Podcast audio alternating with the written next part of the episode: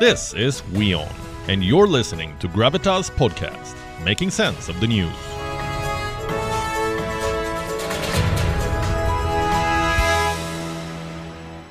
Harry Truman had a famous one liner for his rivals if you can't convince them, confuse them. China seems to agree. They have been desperately trying to win allies, loans, weapons, investments. They've tried everything, but no luck. So now Xi Jinping is going the Truman way, confusing the world. Last week, he announced a new project, the Global Security Initiative. A lot of diplomats are trying to make sense of what that means. Because Xi Jinping's speech was no help. A lot of Chinese idioms, vague comparisons, and the usual peppering of words like hegemony and power politics. There was no clarity on the details. Later on, his foreign minister had to explain, and here's what he said The initiative contributes Chinese wisdom to make up for the present peace deficit. We firmly oppose the use of the Indo Pacific strategy to divide the region and create a new Cold War and the use of military alliances to put together an Asian version of NATO. That makes it quite clear.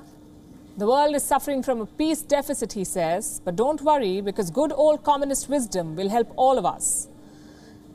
There is nothing global or secure about this global security initiative. It's about challenging the Quad, about establishing Chinese dominance in the Indo Pacific. But as usual, Beijing hides its real intentions with vague definitions. This one is no different. It has six commitments. One, a vision of common, comprehensive, cooperative, and sustainable security. Two, respecting the sovereignty and territorial integrity of these countries, of all countries, and this is China speaking. Three, abiding by the purposes and principles of the UN Charter. Four, taking the legitimate security concerns of all countries seriously. Five, resolving differences and disputes between countries through dialogue. Let me remind you, this is China. And six, work together on terrorism, climate change, cybersecurity, and biosecurity. Sounds perfect, doesn't it? Nothing you could possibly disagree on. Well, that's precisely the point. China's proposal is so broad and so vague that no country can oppose it. But their actions do not match those proposals. Cooperation, sovereignty, dialogue, these are not exactly China's strengths. So, what are they hoping to achieve with this project?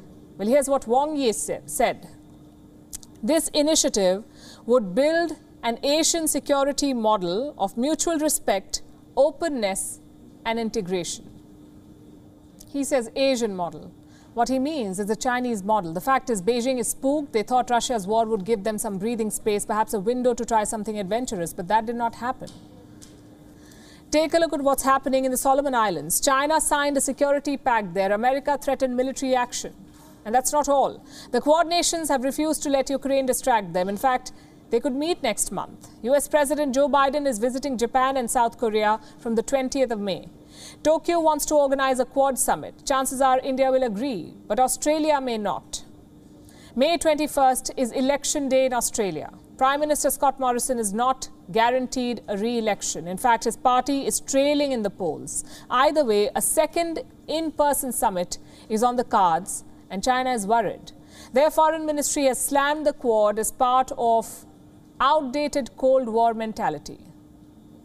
The quadrilateral mechanism you mentioned is full of outdated Cold War mentality and zero sum thinking, and has overtones of military confrontation. It is against the trend of the times and is doomed to be unpopular.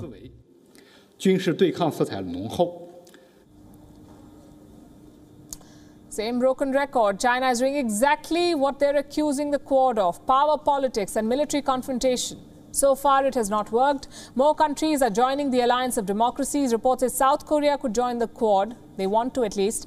So, China's new strategy is creating a so called Asian order.